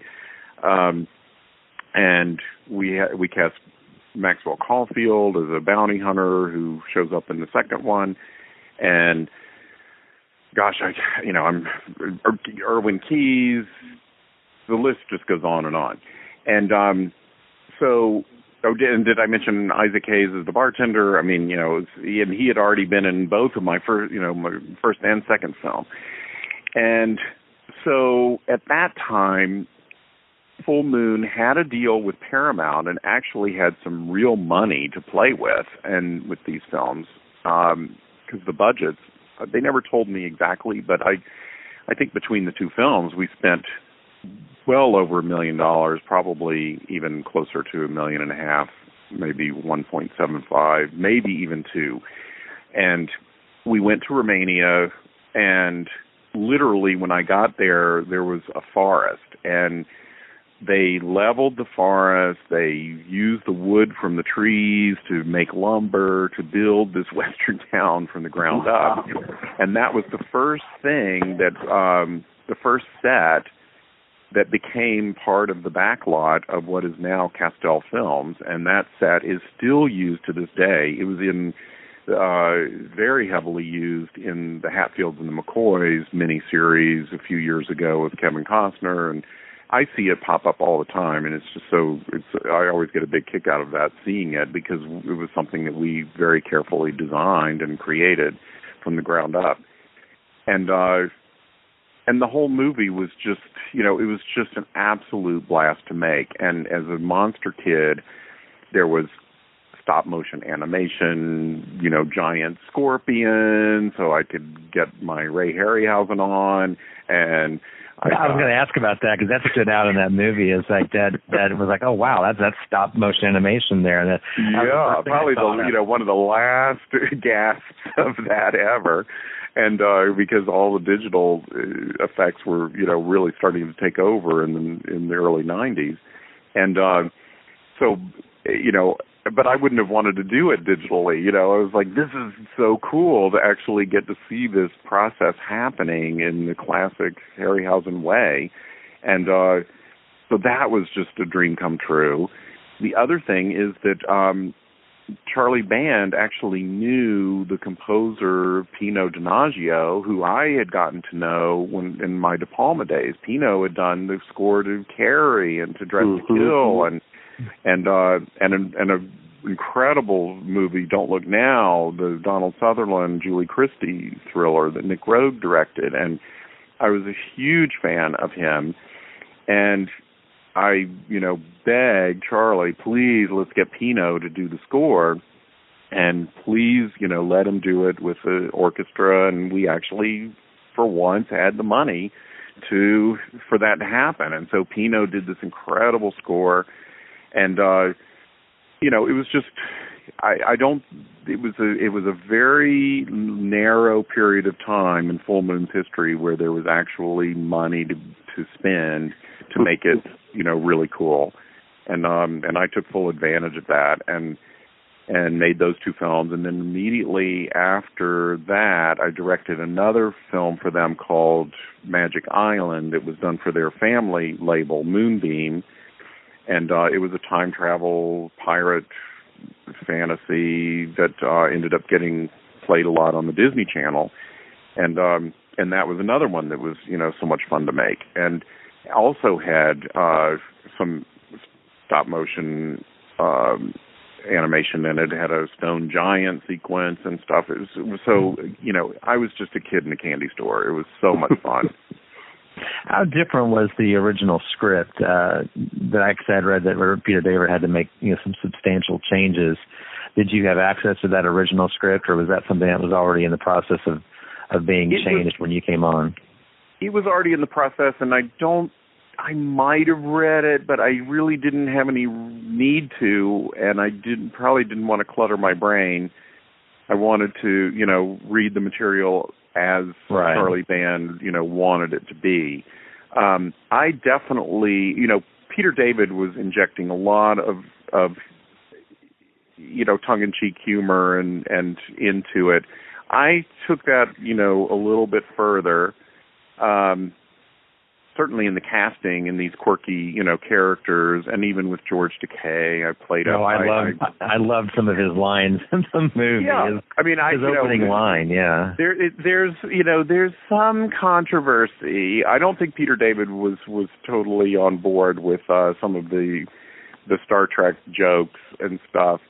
Uh, at the time, and but I think in retrospect, I think he realizes that it was all in great fun he comes out of the bar at one point and says he's got a bottle of Jim Beam in his hand and he says Jim beam me up. And another time he gives the Star Trek you know what do you call it? The hand gesture uh thing at another point. And you know there were little little moments like that. It was fun. And Julie Newmar who was the original Catwoman on the Batman series she's playing a feline alien who runs the saloon named Miss Kitty. So we were obviously yeah. playing up on the whole Catwoman idea and um you know, so it was all it was very tongue in cheek and very camp in a lot of ways and I I just I felt like I I mean even mentioning the Three Musketeers, I felt like you know we were channeling a little bit of Richard Lester, um, that sort of feel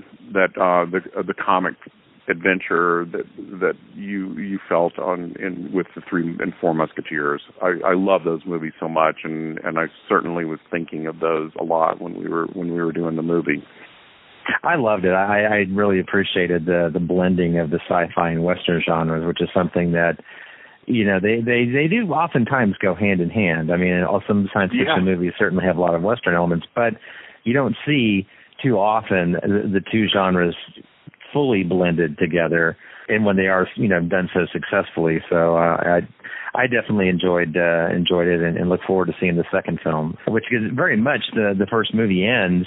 It wraps up the storylines but leaves the characters very open ended and you see the words to be continued that pop up which i kind of i kind of chuckled when i saw that. And i was like well i said okay well then this definitely tells me i've got to see the second film now so to kind of see yeah. the continued story of these characters. So well i I always, uh, you know, hoped that we would do a third one and fourth one and everything else. Unfortunately, the deal with Paramount and bet- between Paramount and Full Moon fell apart, and and you know, it just unfortunately didn't happen. But I just feel like the material and the characters that that were created for it are just ripe for a TV series or a remake. And exactly know, what I, I thought. I think, yeah. I felt like it was almost a pilot for a TV series yeah, in a lot of ways because it really felt you know, like these are characters I, you could see on a continuing basis. Yeah, they actually have um, rebooted everything in comic book form recently, and there's oh, wow. um, at least two or three editions so far of an Oblivion comic book that Full Moon has been spearheading, and uh, and those are a lot of fun. And you know, I hope that I hope someday it'll happen. It probably won't happen with me directing. I'll be too old, but I will definitely be cheering it on. I hope, and I hope they're you know able to capture the spirit that we started. I had read that John Astin was originally uh, supposed to play the part of, of uh, of the doc. Um, was that again? Was that something that happened prior to your involvement in the production? The the changing, the recasting to George Takei, or, or do you have any insight on I, that? you know, it rings a bell. I I don't remember if he turned it down or what the situation was. It's interesting you mentioned that because he was also in the running for the Rod Steiger part in my first film, Guilty as Charged, and uh, and you know I don't think he ended up. I think he turned that down as well. And I think in retrospect, as much as I adore John Astin, I you know having Rod Steiger in the lead of my first film was was pretty amazing, I have to say. and uh but I I love John Astin and he's right up my wheelhouse of of, you know, taking characters who have played iconic characters on TV and or whatever. I would have loved to have worked with him at some point. And a few years later, you made Elvira's Haunted Hills. Yes. Uh, I'm sure you have a story or two to tell us about that.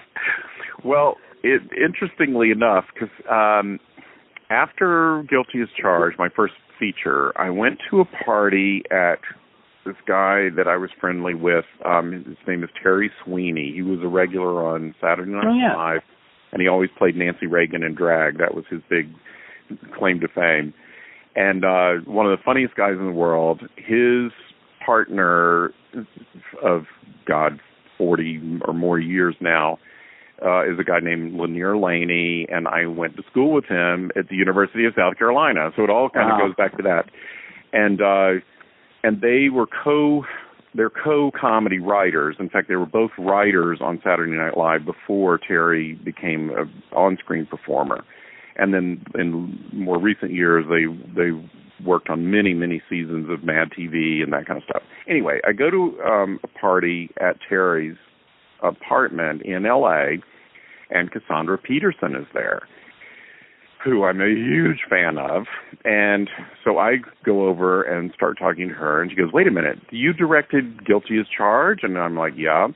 I'm surprised you even saw it. And she, says, I, and she goes, Oh my God, I loved that film. And I loved it so much, in fact, I've been wanting to meet you because I want you, if I ever get around to direct, to making another Elvira movie, I want you to direct it and I'm like, whoa, that's pretty incredible. Um, I would love to, and uh, you know, so we kind of stayed in touch. When I did my second film, acting on impulse, I had Cassandra come in and do a cameo as a bouncer at a country western bar, and we put her in a big blonde wig like Dolly Parton, and uh and she, she's basically carding, you know, looking at IDs of Nancy Allen and Linda Fiorentino and C. Thomas Howell as they go into the bar and making, you know, snide comments. And uh so um okay, then flash forward several years uh to cuz this was like when I when she was doing acting on impulse for me, it was maybe 92 or 3 so now flash forward to 99 i guess. 90 yeah i would say 1999 um i get this call out of the blue and she goes hey we're actually my husband and i are going to produce the new elvira movie with our own money and um i'd like you to come over and let's talk about um you possibly directing it. So i go over to her place and she says now the you haven't read the script, but it's basically it's sort of an homage to all of the Vincent Price, Edgar Allan Poe, Roger Corman movies of the '60s. Have you ever seen those? And I go, Cassandra. um, let me uh, just tell you that among uh, among the many things that I love and cherish, those films have a very special place in my heart especially the monologue that Vincent Price has at the climax of Pit and the Pendulum, which goes like this. You know where you are, Bartolome. You are about to enter hell. Hell, the neverworld, the infernal region, the abode of the damned, a place of torment, Gehenna, Naraka, the pit, and the pendulum, the razor edge of destiny. Thus, the condition of man, bound on an island from which he can never hope to escape, surrounded by the waiting pit of hell, which must destroy him finally. And she goes, "Okay, you're hired." and so I had done that monologue in like grade school as an acting exercise or something. And I remember it, you know, by verbatim to this day. And of course, it's totally spoofed in the script um, with the Richard O'Brien character when uh, when he's got Cassandra on the slab in in the uh, in the dungeon. But it, I mean, there just couldn't have been a more perfect film for me to be involved in. And we also shot that in Romania.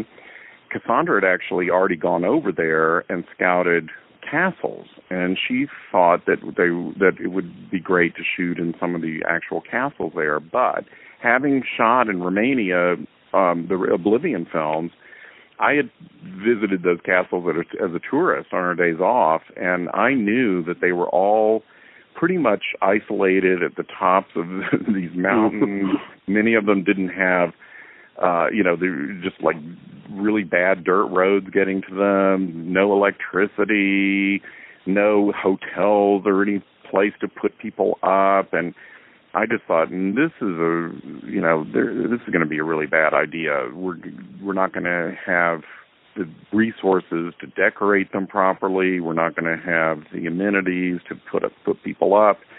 It's going to be hard to get trucks up on these little tiny roads. And I said, look, Roger Corman didn't go to castles to shoot his movies. They're all on sound stages. And they have these, you know, matte paintings for all of the castles, for the exteriors. And that's what we should do if we're really spoofing it. And the the the real advantage to going to Romania is that with cheap labor, you can build incredible sets with not much money. And so that's exactly what we ended up doing is um and the same production designer who did Oblivion uh we got to work on Elvira's Haunted Hills and uh, long distance I t- you know I sent him Pit and the Pendulum and you know some of the other films to look at for inspiration and I said, if you look at the Pit and the Pendulum set, they built, um, you know, they built part of it, but then a lot on the really wide shots, they added um, a lot of the grandeur of it with matte paintings to sort of fill out the rest of the set. Mm-hmm. And so um, this the uh, production designer, his name is Radu Corciova, he said, "Oh, well, we've got some really great matte painters here in Romania. Some of the old timers. I'll I'll find them, and we'll, that's exactly what we'll do." So then, by the time I get over there, um, Radu comes over to me and he says, "Well, the bad news is that the all the matte painters have died." Oh. and there's there's no one who really knows that kind of uh, you know is an expert at that sort of thing anymore. But he said, "But come." But the good news is this: come with me. And he takes me to the sound stage.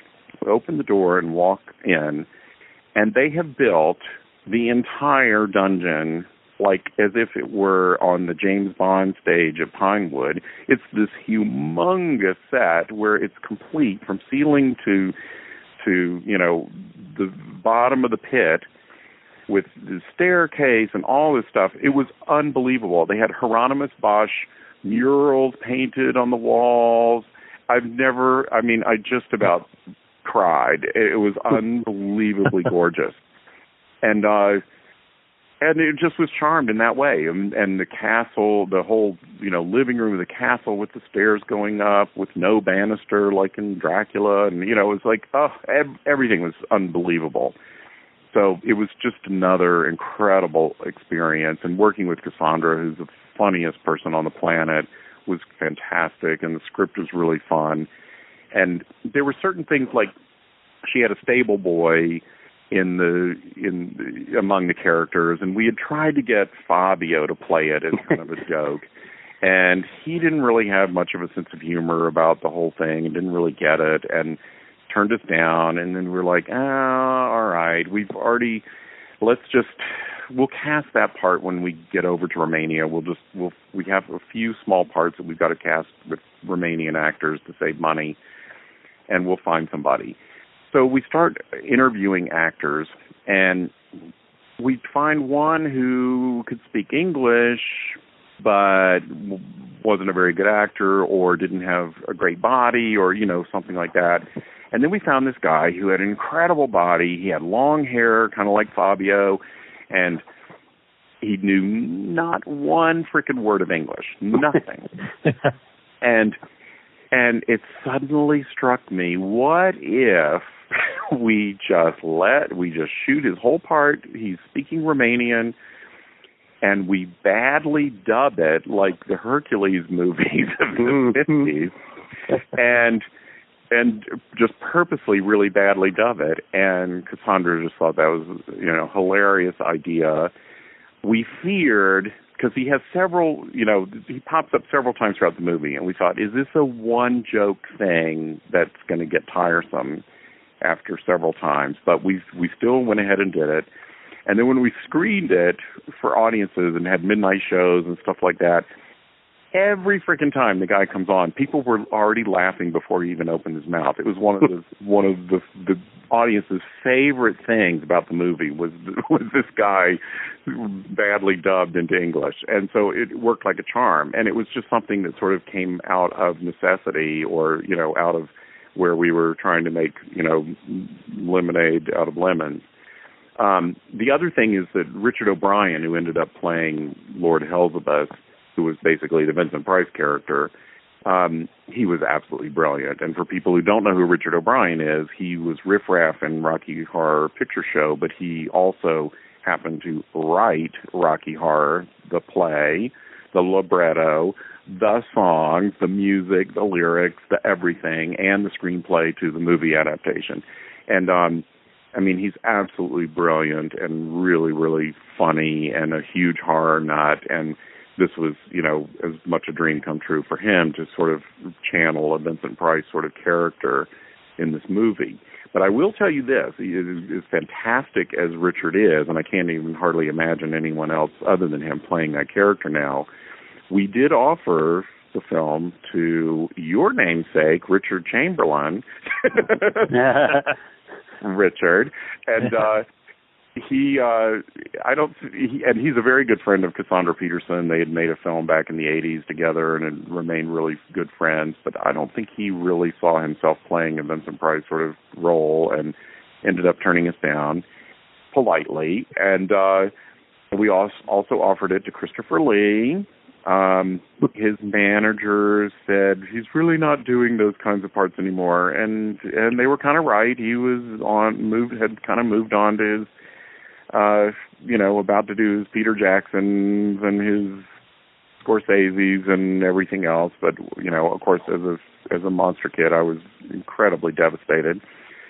And they, uh, Cassandra also offered it to Mick Jagger, hmm. who who had who turned it down as well. But honestly, I think we ended up with the absolute best of the best because we had someone who, out of all of those candidates, Richard O'Brien knew Vincent Price's work left, right, and center. And if we were doing an homage, you know, it was somebody who really understood what he was doing and what he was spoofing. And, you know, his heart was in it. And it, it just it was fantastic. And we dedicated the film to Vincent Price as well. And Cassandra had gotten to know him, and I certainly knew him. And, and it was just a really heartfelt thing for us to do. Hmm. It sounds like you had some influence in the visual style uh, with some of your knowledge of the the original films.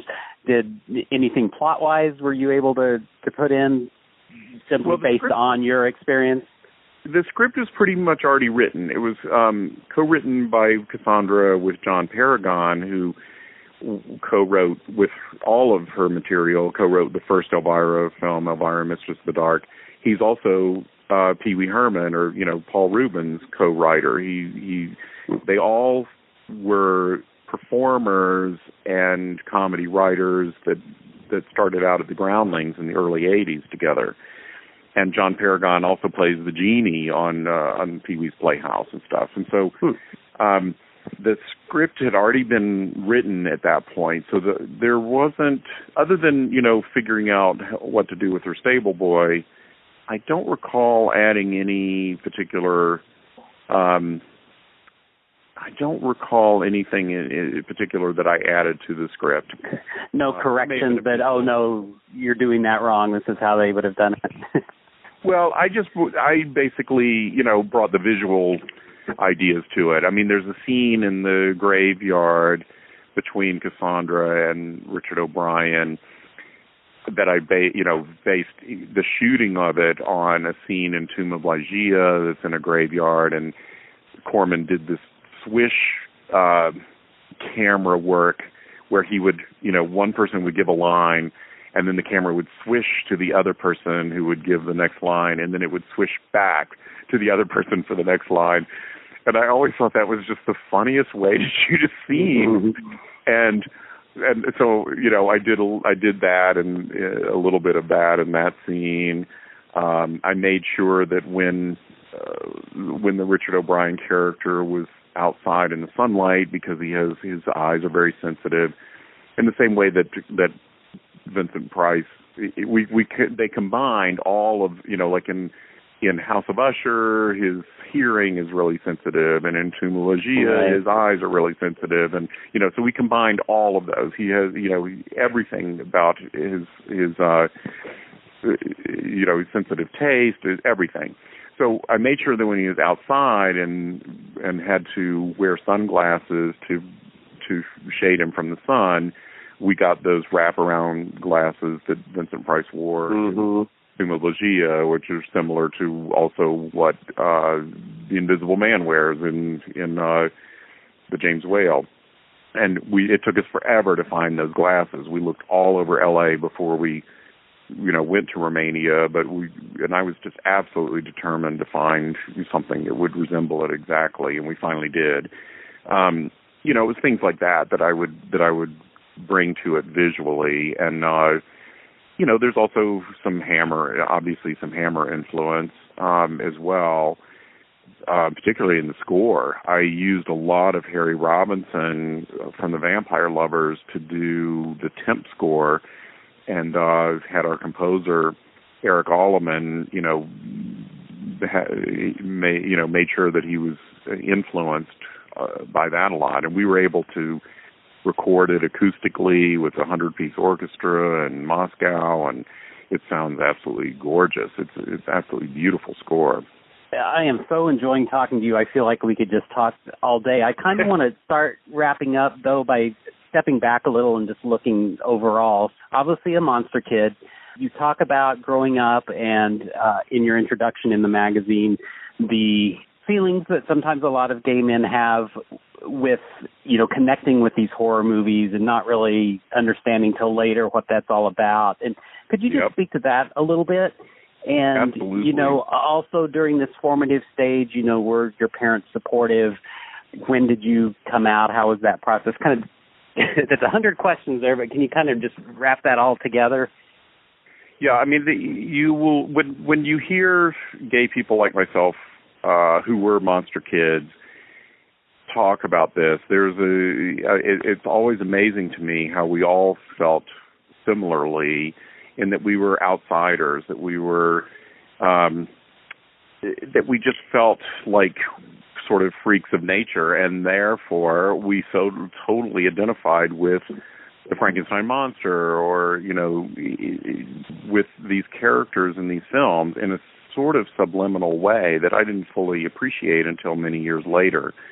Um, and I, I think if you read interviews with, say, for instance, John Logan, who created uh, Penny Dreadful, he you know talks about the exact same thing, and he talks about how all the characters in Penny Dreadful are dealing with um, a similar situation where they have this secret that they have to hide.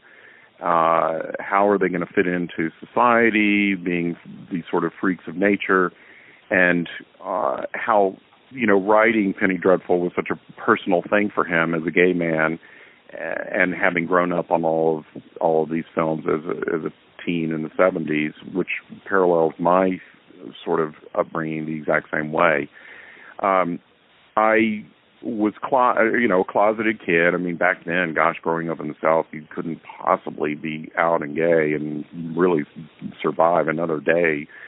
Um, you would have been completely persecuted, and so it was just never a question that I I just didn't even I felt like I couldn't come, you know, I could could never come out of the closet, and it was. um I was even married to a woman for a while uh from my college days, and we once we moved to New York and everything, then I sort of started seeing role models of other gay people and started becoming more comfortable with the whole situation. And I eventually came out when I was 25 in 1982, and I met my now husband Gary Bowers at that time, and now we've been together for 35 years and counting, and we just got married last year.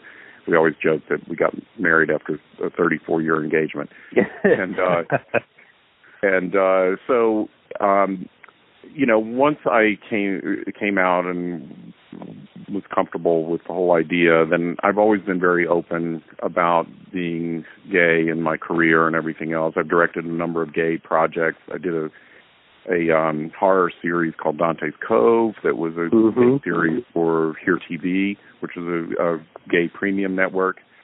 But at any rate, um, Dante's Cove was uh, witches and warlocks, kind of a cross between Dark Shadows and Buffy the Vampire Slayer, and that's that kind of thing. It had um, our first season had Stephen Amell, who went on to be a huge star of Arrow on on television now, and we also had uh, Tracy Scoggins, who was the lead. Uh, she was the the the main sort of witch in this coven, and she had done Dynasty and Mhm. you know a lot of big shows. She was a she was a villainess on Lois and Clark. And uh whenever she would do interviews, she would say, "Yes, my character is a cross between Joan Collins and Barnabas Collins." and she was absolutely right because that's kind of what the series was. It was a, it was a lot of fun. But um as uh, one of the things with bringing this all back around to Frankenstein the True Story that I found uh incredibly fascinating was when I first saw the the movie in 1973 I I was struck by the relationship between the doctor and the creature as having some kind of subtextual homoeroticism to it. And um I was terrified to talk to anyone about that.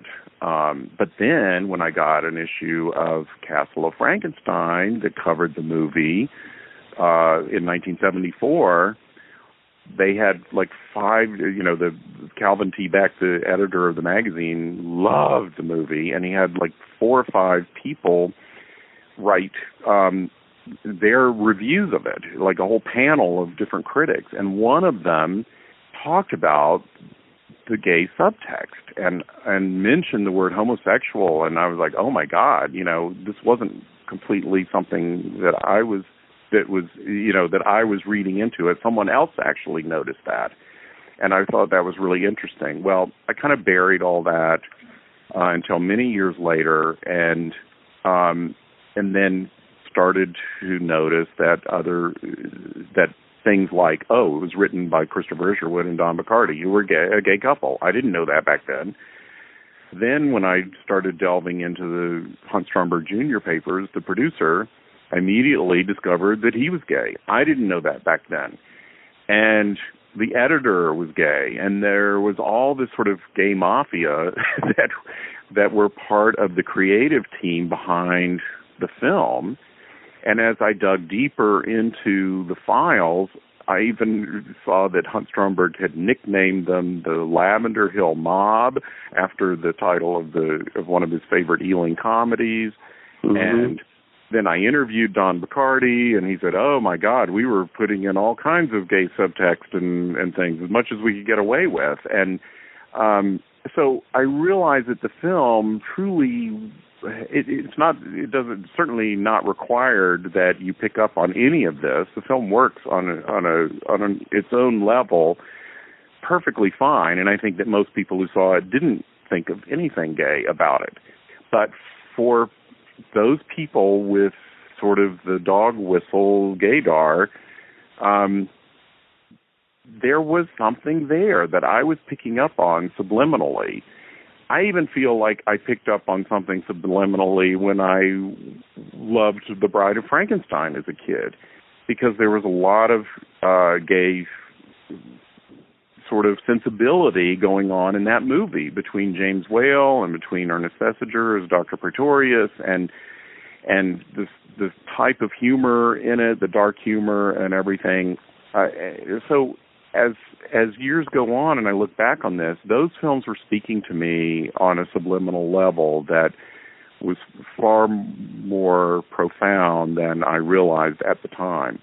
And the further I got into um, studying Frankenstein: The True Story, I realized um, that there really was quite a lot of, of gay stuff that was put in there subtextually.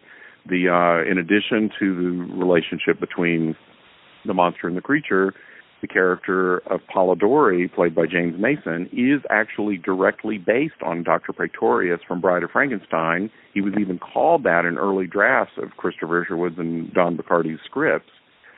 And he is very obviously, when you go back and look at it with the, the a new set of, of of eyes and a new perspective, he's very obviously gay. He's not creating this woman because for any kind of sexual thing. He's completely using her for to advance his own power, and uh, and talks about how the David McCallum character had deserted him, and when you read between the lines of all of that, it starts to look like that they were a couple or had some kind of relationship that was more than just uh professional. And you know it's pretty pretty interesting when you start really dissecting it with that with that idea in mind. Again it's subtext doesn't require it's not required or required to uh, to uh, to enjoy the movie but if you're looking for a whole nother level it, it it is pretty interesting to see what they were sneaking into this project and getting it past the censors. And you know this is 1973 primetime NBC being gay was illegal. It was still considered a mental illness by the American psychiatry. You know I mean it, it's amazing what they were able to get away with. And uh and that's also part of this whole this whole story in the magazine that you'll read about yeah, that's uh, another part that I found found really really interesting. So you've been. I know you were in New York. You had a screening and, and did a promotion. What, do you have any? yes, I've done, I've, I've done a world tour promoting the magazine. Is anything coming up, or are you all done? We're we're kind of in a lull at the moment because I actually have a Christmas movie that I'm got to start directing um and so yeah the world tour i think is has has kind of slowed down a bit. We do we did a uh we did this fantastic event at creature features in burbank where i showed clips from the film. We had a panel with denise mellé the widow of the composer gil mellé and we had julian barnes who played the suitor who dances with prima at the ball and um, and we also had Bruce Timm, who is the great artist who did the inside mm-hmm. fold out cover, and he's um, the, he's the big creator and producer of the DC animated universe. And uh, it was a fantastic panel, and I had my friends there. Nancy Allen came, and Julie Brown, who I've worked with many times, and Cassandra Peterson came, and it was just such a delightful event. And we were expecting about 30 people and and about 100 ended up showing up. So it was a, just a fantastic event. Plus in the gallery section of the store we had all of the original artwork that was created for the magazine. And if you go on on Facebook or the Creature Features website um if you go on my Facebook page, uh, we have a link to. I actually they filmed me giving a tour of the art gallery of all the artwork, which you can watch and then um, we went to Monster Bash, the convention in Mars, Pennsylvania, outside of Pittsburgh. And the editor of the magazine was there, Dick Klemensen, who I had known from afar for 40 some odd years and had never actually met in person. So that was an incredible um, opportunity to meet him finally. And we had Mark Maddox, who did the the wraparound fold out cover artwork who is just the most incredible. We we think it's the largest uh, artwork to ever um, grace the cover of a horror magazine. None of us, no one has come forward and said there's a triple panel of another horror magazine ever. So we think we've uh, broken new ground there. And then uh, another art, another artist who did interior pages, Neil D. Was at the at Monster Bash, and we just met a lot of people and spread the good word. And they went to New York and had a screening of the movie, the 60 millimeter print that actually had extra footage of gore that was only in the European theatrical release, and Philippe Spurrell from Montreal had curated that print and and cut in the extra bits, and uh, and we had Alex Smight, the son of the late director, on the panel, and Tony Timpone, the longtime editor of Fangoria, was the moderator, and we had um, James Phillips, who wrote the article on the Gil Mellé score in the magazine, was there again, just an incredible experience. And then I did a signing at Forbidden Planet, which is the premier, you know, comic book store in New York. Mm-hmm. And um, so, you know, I'm just doing anything and everything to get the word out because this is all a labor of love, and it's, you know, there was no money involved for this. It was purely for the love of the movie and the love of this magazine, and so for me, you know, the reward is to get the word out there and to get people to read it and to share in, in all of this great history that was about to be lost. So where can people get the magazine? Um, you can get it uh, at Creature Features in LA, at Forbidden Planet in New York. You can order it from the magazine's website, which is www.littleshoppeofhorrors.com. And shop is spelled the old fashioned way, S H O PPE. And European orders can uh, go through Hemlock Books, which is www.hemlockbooks.co.uk. And there's a lot of other specialized stores that that uh, specialize in genre stuff that are carrying it. And um, and if you still have trouble getting it, go to my Facebook page and you'll you'll find all of those links and and be able to figure out how to get a copy. Well, that's certainly yeah. something I think we both recommend, uh, highly recommend. Oh, absolutely. It's it's an absolute must, and as we said, this is something that there isn't. This material just isn't anywhere else. So you need to, if you're a monster fan in any way, shape, or form, something you need to add to your shelf sooner than later. Yeah, and the art you mentioned, I mean, Little Shoppe of Horrors is known for its art, but all of this, you know, designed around Frankenstein the story. It's just a it's just an incredible project. So congratulations. Well, thank and you. thank, thank you. you. I I really appreciate you helping us spread the word. I'm I'm obviously incredibly proud of the of what we've done with the whole issue, and um, you know, I I just hope more and more people discover it and uh and and please everybody who does discover it, help us spread the word even further. And thank you so much for your time today. It has honestly been a pleasure talking to you. You have wonderful stories. What a career. What I feel like we're in a way kindred spirits. I mean, I started out very similar to you, but you obviously had something I didn't at that point, which was perseverance and uh, going after what you you wanted. You know, I, I mean, I often have great ideas and just never really quite know how to execute them. So what what a life you have and are still having. That that's just fantastic. Well, yeah, thank you very much for sharing your your story with us today. It's been fantastic. Oh, I've enjoyed the hell out of it. So I really appreciate you having me on. All right. Well, good luck, and uh, hopefully we can uh, speak again sometime. Great. Thanks to both of you. You bet. Take care. Thank you. Take care.